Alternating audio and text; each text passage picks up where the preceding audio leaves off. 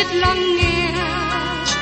Lời ngài từng theo bước đời con.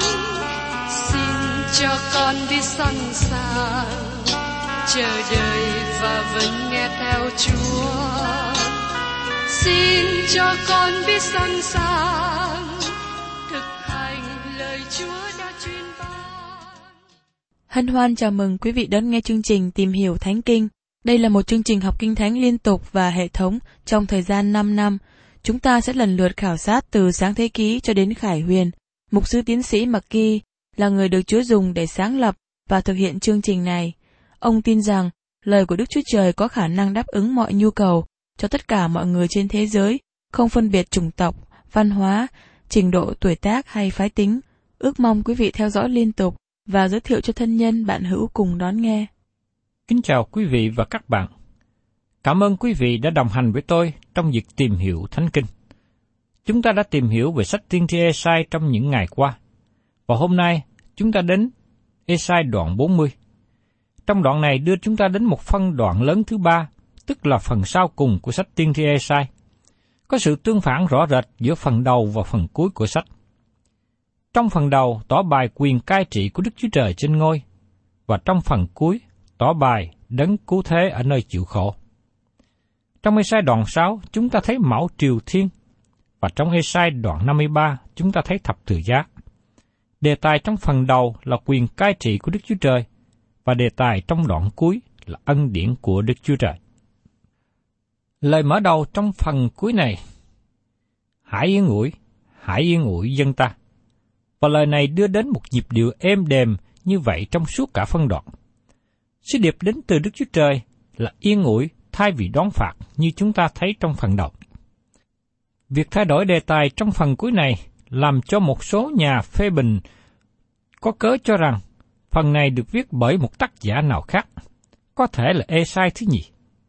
Nhưng xin hãy lưu ý rằng việc thay đổi nội dung sứ điệp không nhất thiết thay đổi tác giả, bởi vì có những tác giả viết nhiều đề tài khác nhau.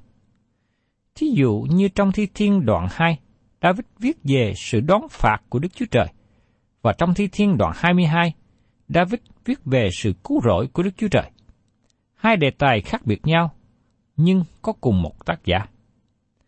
Trong phân đoạn này, Esai làm dịu ngọn lửa và sấm chốt của núi Sinai bằng sứ điệp tuyệt vời của ân điển đến từ Đức Chúa Trời.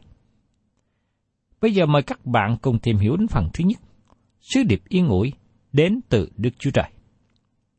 Trong Ê-sai đoạn 40, câu 1. Đức Chúa Trời của các ngươi phán rằng, hãy yên ủi, hãy yên ủi dân ta.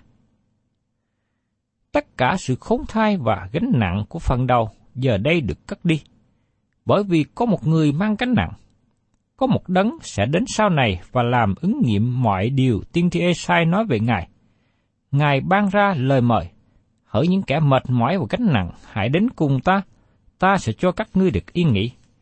Trong Matthew đoạn 11 có 28, Chúa Giêsu Christ là đấng cất đi gánh nặng. Lời của Chúa nói, hãy yên ủi, hãy yên ủi dân ta, là dấu hiệu chứa đầy trong lòng của Đức Chúa Trời. Đức Chúa Trời của chúng ta là Đức Chúa Trời hai yên ủi. Đó là cách mà Phaolô nói về Ngài trong Côn Tô Thứ Nhi, đoạn 1, câu 2 đến câu 3. Chúc tạ Đức Chúa Trời, Cha Đức Chúa Giêsu Christ chúng ta là Cha hai thương xót, là Đức Chúa Trời ban mọi sự yên ủi. Ngài yên ủi chúng tôi trong mọi sự khốn nạn, hầu cho nhân sự yên ủi mà Ngài đã yên ủi chúng tôi, thì chúng tôi có thể yên ủi kẻ khác trong sự khốn nạn nào họ gặp. Chúa Giêsu cũng nói với các môn đệ ở trong sách chăn đoạn 14 câu 16. Ta lại sẽ này xin cha, Ngài sẽ ban cho các ngươi một đấng yên ủi khác để ở với các ngươi đời đời. Và ngày nay, Đức Thánh Linh là đấng yên ủi của chúng ta. Và trong Ê-sai đoạn 40 câu 2, Hãy nói cho thấu lòng Jerusalem và rao rằng sự tranh chiến của nó đã trọn. Tội lỗi nó đã được tha. Nó đã chịu gấp hai lần từ tay Đức Sô Va vì các tội mình. Điều này nói về hình ảnh của người Israel mắc nợ mua căn nhà. Sự kiện này được viết trên giấy tờ, trên văn kiện pháp lý. Nó được treo ở cột nhà để cho những người láng giềng và bạn hữu của họ biết rằng họ đang thiếu tiền nợ căn nhà đang ở. Một bản văn kiện khác được giữ bởi chủ nợ. Khi món nợ được trả xong, thì bản văn thứ nhì sẽ được treo lên cột nhà còn lại để cho mọi người biết rằng nợ nhà đã được trả xong. Đó là ý nghĩa của lời tiên tri Esai nói, tội lỗi nó đã được tha, nó đã chịu gấp hai từ tay Đức Sô Va vì các tội mình. Tội lỗi của Jerusalem được trả bởi đấng cứu thế chịu chết ngoài cổng thành. Có sự khác biệt giữa cách đối xử của Đức Chúa Trời với dân sự của Ngài trong thời của ước và với chúng ta hôm nay trong thời tăng ước. Sự khác biệt đó liên hệ đến từ ngữ chuộc tội. Trong các tôn giáo chân ngoại, người ta dâng lễ vật cống hiến cho thần của họ với ý nghĩa là chuộc tội. Nhiều người nghĩ rằng đó là ý nghĩa trong Kinh Thánh cho rằng họ cần phải làm một điều gì đó, bởi vì Đức Chúa Trời giận, nên cần phải làm một điều gì để vui lòng Ngài. Vì thế, dân chúng theo ngoại giáo luôn luôn làm một điều gì đó cho thần của họ bất giận họ, vì các thần rất khó làm vui lòng. Các thần này rất dễ bị phật lòng và khó làm bạn. Thật sự là tội lỗi của con người đối nghịch với Đức Chúa Trời, nhưng chính Đức Chúa Trời là đấng là một điều liên hệ đến tội lỗi của chúng ta. Đức Chúa Trời là đấng hay tha thứ. Các bạn không cần phải làm một điều nào đó để vui lòng Ngài. Sự tha thứ tức là phục hòa với Đức Chúa Trời. Đức Chúa Trời thực hiện mọi điều cần thiết. Ngày nay chúng ta được kêu gọi phục hòa với Đức Chúa Trời, chứ không phải làm một điều nào đó để chinh phục lòng Ngài. Đức Chúa Trời đã làm mọi điều cho chúng ta qua việc Chúa Giêsu Christ chết trên cây thập tự giá. Chúng ta cần tiếp nhận những gì Ngài đã làm. Đó là lời yên ủi cho thế giới hư mất ngày hôm nay. Và trong ấy sai đoạn 40 câu 3 nói tiếp. Có tiếng kêu rằng, hãy mở đường trong đồng vắng cho Đức Sô Va, hãy ban bằng đường cái trong đất quan cho Đức Chúa Trời chúng ta. Cả bốn sách của tác giả tinh lành Matthew, Mark, Luca và Giăng đều trích dẫn câu này và áp dụng cho Giăng Baptist. Nó xuất hiện bốn lần trong Kinh Thánh Tân Ước, cách rõ ràng. Cho nên không ai có thể tranh luận gì nữa. Tất cả đều đồng ý lời này nói về Giăng Baptist. Và trong Ê-sai đoạn 40, câu 4 câu 6. Mọi nơi sủng thấp sẽ được cao lên, mọi núi, mọi gò sẽ bị hạ xuống, các nơi gặp gần sẽ làm cho bằng, các nơi hóc hãm sẽ làm thành đồng nội. Bây giờ, sự vinh hiển của Đức Sô Va sẽ hiện ra, và mọi xác thịt đều sẽ xem thấy, vì miệng Đức Sô Va đã phán vậy. Có tiếng kẻ rằng, hãy kêu, và có đáp rằng, tôi sẽ kêu thế nào? Mọi xác thịt giống như cỏ, nhan sắc nó như hoa ngoài đồng.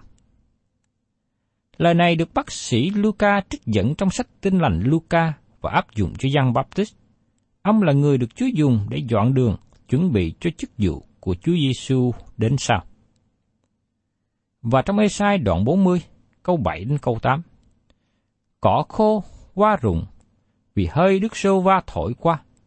Phải, Dân này khác nào cỏ ấy, cỏ khô qua rụng, nhưng lời Đức Chúa Trời chúng ta còn mãi đời đời. Con người được ví sánh như cỏ ngoài đồng. Câu hỏi được nêu lên là, cách nào chúng ta được yên ủi và nhắc nhở rằng chúng ta giống như cỏ? Chúng ta thấy cỏ vào mùa xuân rất tươi tốt, xanh đẹp. Nhưng qua mùa hè, nó bị mặt trời nắng cháy, vàng và khô héo. Con người của chúng ta cũng giống như thế. Có thể các bạn nói rằng, không có sự yên ủi nào trong lời này. Nhưng thưa các bạn, có sự yên ủi cho chúng ta. Con người yếu đuối, dễ hư hoại, nhưng lời của Đức Chúa Trời vững chắc và bảo đảm. Lời Chúa là nơi ẩn náu của chúng ta. Lời Chúa là nền tảng cho chúng ta nương dựa. Lời Chúa như thanh rương như cái thuẫn, như ngọn tháp, là nơi bảo vệ và sự cứu rỗi của chúng ta. Và trong phía rơ thứ nhất, đoạn 1, có 23 và 25, chúng ta đọc như sau. Anh em đã được lại sanh, chẳng phải bởi giống hay hư nát, nhưng bởi giống chẳng hư nát, là bởi lời hằng sống và bền vững của Đức Chúa Trời. Vì mọi xác thịt ví như cỏ, mọi sự vinh hiển của nó giống như hoa cỏ, cỏ khô hoa rụng, nhưng lời Chúa còn lại đời đời, và lời đó là đạo tinh lành đã giảng ra cho anh em. Chỉ có tinh lành mới cho chúng ta sự sống đời đời và biến cải con người chúng ta. Và trong ê sai đoạn 40, câu 9 Ai rao tin lành cho Sion, hãy lên núi cao. Ai rao tin lành cho Jerusalem, hãy ra sức cất tiếng lên. Hãy cất tiếng lên, đừng sợ. Hãy bảo các thành của Juda rằng, Đức Chúa Trời của các ngươi đây. Tin lành ở đây chính là tin tức mà Giăng Báp Tích đã loan báo. Các bạn thấy Chúa Giêsu Christ là Đức Chúa Trời trong hình thể con người. Chúng ta đến với Ngài như là Đức Chúa Trời. Đức Chúa Trời ở cùng chúng ta. Nếu Chúa Giêsu chỉ là một con người, Ngài không thể nào trở thành Chúa cứu thế của tôi. Nhưng Ngài là Đức Chúa Trời của chúng ta. Ngài là Chúa cứu thế của tôi và của các bạn. Đây là một điều tuyệt vời biết bao. Và trong ê sai đoạn 40 câu 10. Nay, Đức giê va sẽ lấy quyền năng mà đến. Ngài dùng cánh tay mình mà cai trị. Này, sự ban thưởng Ngài ở nơi Ngài, sự báo trả Ngài ở trước mặt Ngài. Giờ đây, Esai đi gần hơn và kéo sự đến lần thứ nhất và thứ hai của Đấng Christ lại với nhau. Câu này hướng về sự đến lần thứ hai. Thật vậy, tin lành bao gồm cả sự đến lần thứ nhất là thứ hai của Đấng Christ. Chúng ta không nên chỉ nhấn mạnh ở một phía, tức là chú ý nhiều về sự đến lần thứ nhất hoặc thứ hai. Xin chúng ta chú ý cả hai lần đến của Chúa Giêsu, mà đó là tổng hợp của tin lành. Và trong Ê-sai đoạn 40, câu 11, Ngài sẽ chăn bày mình như người chăn chiên, thâu các con chiên con vào trong cánh tay mình và ẩm vào lòng, từ từ dắt các chiên cái đang cho bú. Chúa Giêsu lấy danh hiệu là người chăn chiên khi Ngài đến thế gian này lần thứ nhất. Như được chép ở trong sách Giăng đoạn 10 câu 11. Ta là người chăn hiền lành, người chăn hiền lành vì chiên mình phó sự sống mình. Và trong Giăng đoạn 10 câu 15. Ta là người chăn hiền lành, ta quen chiên ta và chiên ta quen ta. Tiếp đến, chúng ta tìm hiểu về Đức Chúa Trời khải thị qua sự sáng tạo. Trong câu kế tiếp, ở Esai đoạn 40 câu 12 giới thiệu chúng ta một phân đoạn mới nói về sự lớn lao của Đức Chúa Trời như là đấng tạo hóa. Trong Esai đoạn 40 câu 12 Ai đã lấy lòng bàn tay mà lường biển, lấy găng tay mà đo các tương trời? Ai sẽ lấy đấu mà đâm bụi đất? Ai đã dùng cân mà cân núi và dùng thăng bằng mà cân gò? Ai đã làm điều này?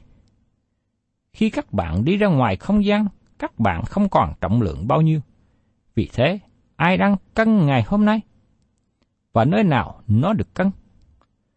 Chính Đức Chúa Trời là đấng tạo hóa đã làm nên sự này. Câu này làm cho tôi muốn hát lên bài thánh ca lớn bấy duy Ngài. Và trong ấy sai đoạn 40, câu 13 và 14. Ai lường được thần của Đức Chúa Trời và làm mưu sĩ Ngài, đặng giải Ngài điều gì? Nào Ngài đã bàn luận với ai? Ai đã dạy không cho Ngài và giải Ngài đường công nghĩa?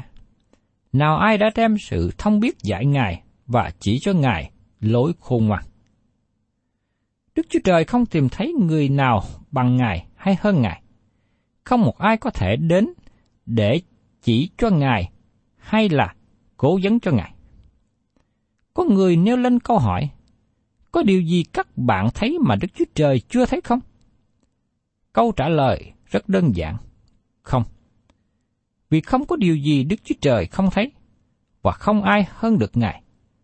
Còn tôi, tôi thấy rằng có nhiều người hơn tôi mỗi ngày. Trong Ê-sai đoạn 40, câu 15 đến 17, kia các dân tộc khác nào một giọt nước nhỏ trong thùng và kể như một mãi bụi rơi trên cân. Này, Ngài dở các cù lao lên như đồi vật nhỏ, rừng ly băng chẳng đủ đốt lửa, những thú vật ở đó chẳng đủ làm của lễ thiêu. Mọi dân tộc ở trước mặt Đức Sô Va thải đều hư không. Ngài xem như trống không và hư vô vậy. Đức Chúa Trời là đấng vĩ đại biết bao, trong khi mọi nước thế gian này nhỏ bé, và chính mỗi người trong chúng ta lại càng nhỏ hơn nữa. Và trong Ê-sai, đoạn 40 câu 18, Vậy thì các ngươi có thể ví sánh Đức Chúa Trời với ai? Lấy ảnh tượng nào mà so sánh với Ngài được? Các bạn và tôi biết rất ít về Đức Chúa Trời. Tất cả những gì chúng ta biết được khải thị trong lời của Đức Chúa Trời. Và tôi không nghĩ rằng Đức Chúa Trời nói với chúng ta tất cả mọi sự. Do vậy, chúng ta vẫn còn chưa hiểu hết mọi điều đã được nói trong Kinh Thánh. Esai cho chúng ta thấy Đức Chúa Trời đối nghịch với hình tượng. Vậy thì các ngươi có thể ví sánh Đức Chúa Trời với ai? Lấy ảnh tượng nào mà so sánh với Ngài được? Xin các bạn nhìn xem chung quanh về một số hình ảnh của Chúa Giêsu. Tôi nhận thấy rằng các hình ảnh này không phải là hình ảnh của Ngài. Tôi tin rằng có nhiều người không hài lòng khi tôi nói như thế. Nhiều nhà sách đang bán hình ảnh của Chúa không hài lòng khi tôi nói như vậy. Họ nghĩ rằng tôi là người kỳ cục. Tôi đồng ý với một nhiếp ảnh cơ đốc nhân nói như sau. Con người không thể nào phát họa một hình ảnh về Chúa Giêsu khi mà lòng của họ mất đi sự hiện diện của Ngài. Và tiếp đến, Esai có lời mạnh mẽ chống lại việc thờ hình tượng. Trong Esai đoạn 40 câu 19 Khi người thợ đúc tượng, thì thợ bạc lấy vàng mà bọc và đúc cho những dây chuyền bằng bạc. Người giàu trở nên giàu qua việc bán hình tượng, họ bán hình tượng đắt tiền. Và trong Ê-sai đoạn 40 câu 20, Kẻ nghèo không đủ dân nổi việc đó thì chọn gỗ không một dược và tìm thợ khéo đặng trổ một tượng không lai độ. Người nghèo chỉ có hình tượng bằng gỗ, thật là một chuyện vô lý kỳ cục về hình tượng. Và trong Ê-sai đoạn 40 câu 21, Các ngươi không biết sao? Vậy thì các ngươi không nghe sao? Người ta há chẳng chưa dạy cho các ngươi từ lúc ban đầu. Các ngươi há chẳng hiểu từ khi dựng nên nền đất. Thật là vô lý khi do sánh Đức Chúa Trời với những hình tượng bị câm. Xin quý vị nhớ rằng, Đức Chúa Trời là đấng hằng sống. Và trong mê sai đoạn 40, câu 22, ấy là đấng ngự trên vòng trái đất này, các dân cư trên đất như cào cào vậy. Chính Ngài là đấng dương các tầng trời ra như cái mạng và dương ra như trại để ở. Trong cái đánh của ước không có dạy rằng trái đất này mặt bằng. Trước đây trong thời của Columbus dạy lý thuyết này, bởi vì các khoa học gia trong thời đó không chú ý đến lời của Đức Chúa Trời. Vì thế, họ mất đi một số điều. Ngày nay, khoa học gia chứng minh rằng trái đất này hình tròn. Và tiếp đến, chúng ta cùng tìm hiểu về sự suy xét đến lời kêu gọi của Đức Chúa Trời.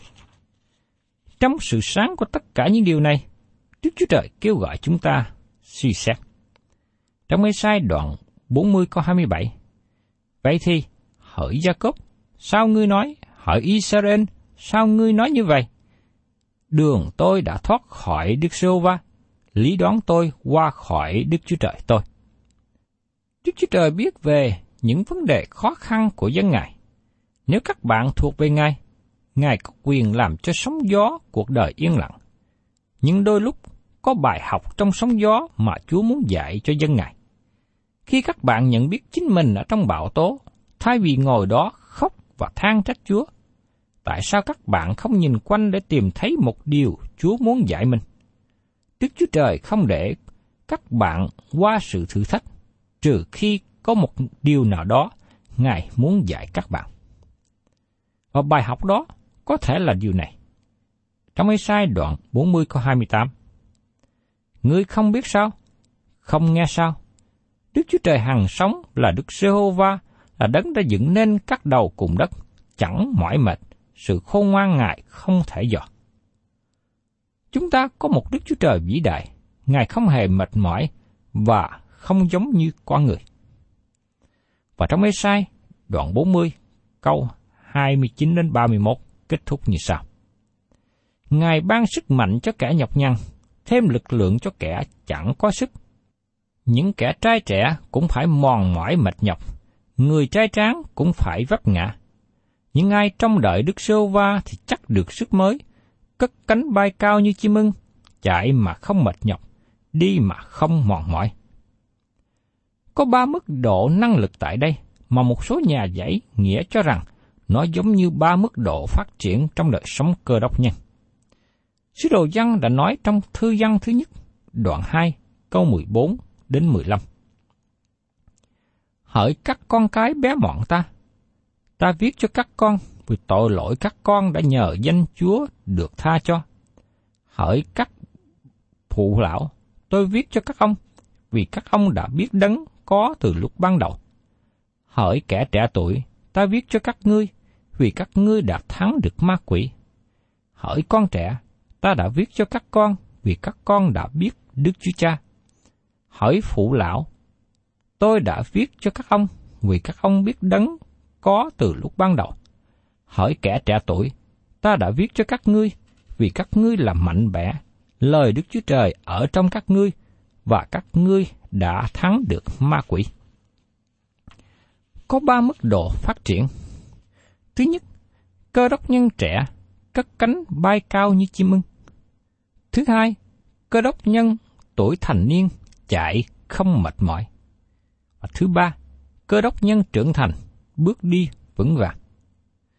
Thưa các bạn, mặc dù các bạn là ai, nếu các bạn đang bước đi với Đức Chúa Trời trong thế gian này, các bạn sẽ phải trả một giá nào đó. Nhưng Đức Trời sẽ ban thêm năng lực cho các bạn khi các bạn cần năng lực để bay lên, để chạy cho nhanh, hay để đi tới.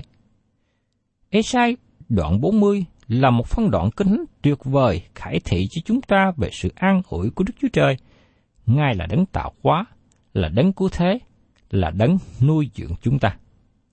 Và tôi tin chắc rằng, lời này đem đến sự an ủi cho quý vị. Thân chào tạm biệt quý thính giả và xin hẹn tái ngộ cùng quý vị trong chương trình Tìm hiểu Thánh Kinh kỳ sau.